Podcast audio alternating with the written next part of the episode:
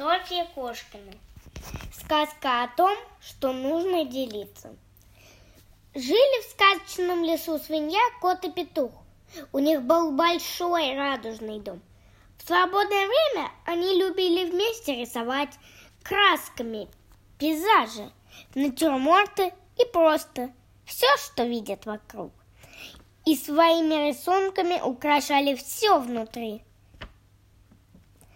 когда им купили новые краски, они сильно поссорились, потому что никто не хотел уступать. Петух клюнул свинью и испортил ее шедевр, а свинья коту. А потом они пролили воду на сказочный лес, который рисовали все вместе и разбежались по разным местам. Свинья ускакала в хлев на горе, петух улетел на старую мельницу, а кот полез в амбар.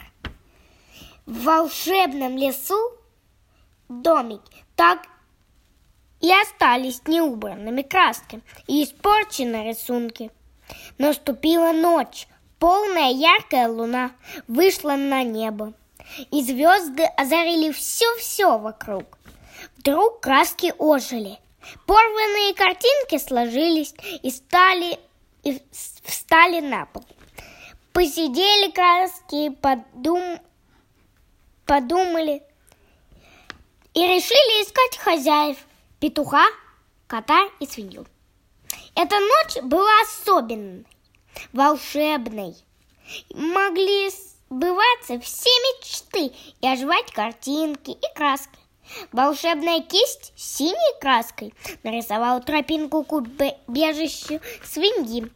Желтая краска к мельнице, а оранжевая к амбару кота. Подумали краски и кисти, как выманить друзей.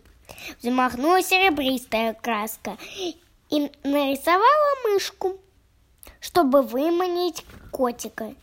Взмахнула коричневые, нарисовала мешок желудей для свиньи а желтая ветрож пшена для петуха.